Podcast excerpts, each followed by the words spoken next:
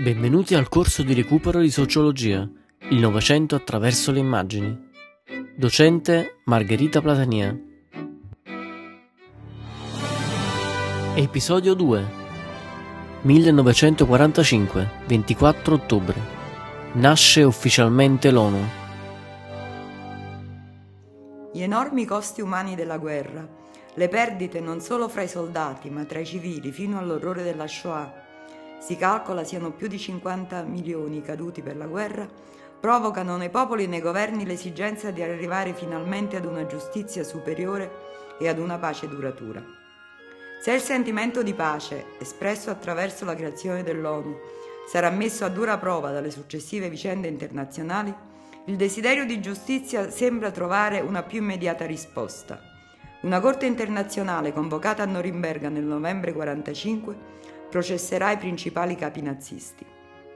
Il processo di Norimberga a carico dei criminali di guerra tedeschi non ha precedenti nella storia. I supremi capi politici e militari del Terzo Reich sono incriminati non tanto per aver scatenato la guerra, ma per averla condotta con procedimenti inumani, non solo nei confronti dei combattenti, ma anche delle popolazioni civili, vecchi, donne e bambini. Di qui le accuse di genocidio mosse ai capi nazisti per lo sterminio degli ebrei, oltre che dei polacchi e dei russi. Il processo desterà molta perplessità in una parte dell'opinione pubblica mondiale. Non certo per solidarietà nei confronti dei tedeschi, ma per una questione di principio, per il fatto che gli alleati si presentino al tempo stesso nelle vesti di giudici e di accusatori.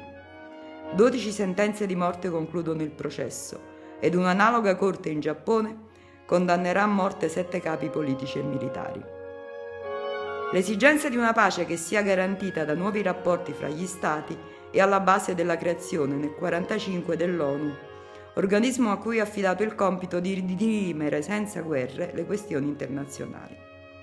La firma di adesione all'ONU apposta a San Francisco da 50 governi alleati il 26 giugno 1945 sembra rispecchiare l'unanime sentimento degli uomini e delle donne che stanno uscendo dalla guerra.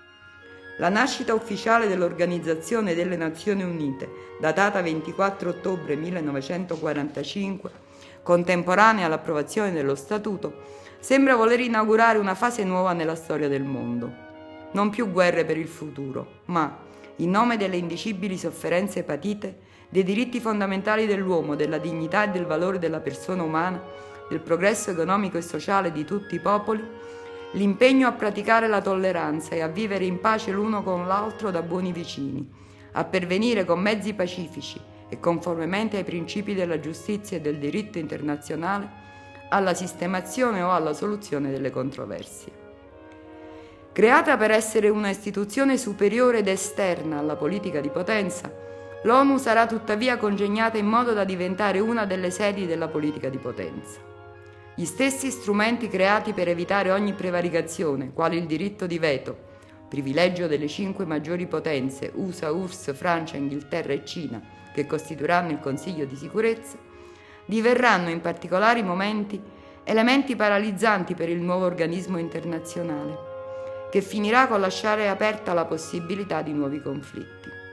Così la realtà effettuale riuscirà a ridimensionare, se non vanificare, gli originali intenti e mostrerà ancora una volta quale sia l'incidenza dei rapporti di forza nel divenire storico. I conflitti si susseguiranno ai conflitti nelle più diverse parti del mondo e solo l'equilibrio del terrore, il rischio cioè di una guerra atomica fra le due superpotenze negli anni successivi, eviterà una terza guerra mondiale. Nonostante la sua manifesta impotenza a sciogliere i nodi della politica mondiale, si deve riconoscere tuttavia che l'ONU ha ancora una funzione positiva, in quanto costituisce comunque un luogo di incontro e di confronto fra i popoli, una palestra dove tutti i governi, anche quelli delle nazioni più giovani, possono fare sentire la loro voce. In sintesi, nonostante i propositi espressi nella Carta delle Nazioni Unite, il secondo dopoguerra appare piuttosto un tempo di armistizio più che di vera pace, tanto da definirlo il periodo della guerra fredda. La vittoria sul nazifascismo porta alla fine della grande coalizione internazionale ed emergono quei contrasti che già si erano intravisti durante la guerra. Pare risolvibile. Tramontata definitivamente l'egemonia politica europea, gli Stati Uniti si pongono al centro di un potere mondiale, di un impero democratico liberale contrapposto al modello comunista.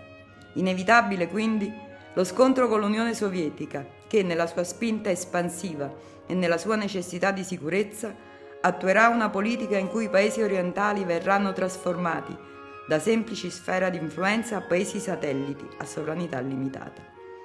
Il mondo si presenta così diviso in un blocco sotto il controllo statunitense ed un altro sotto il controllo sovietico.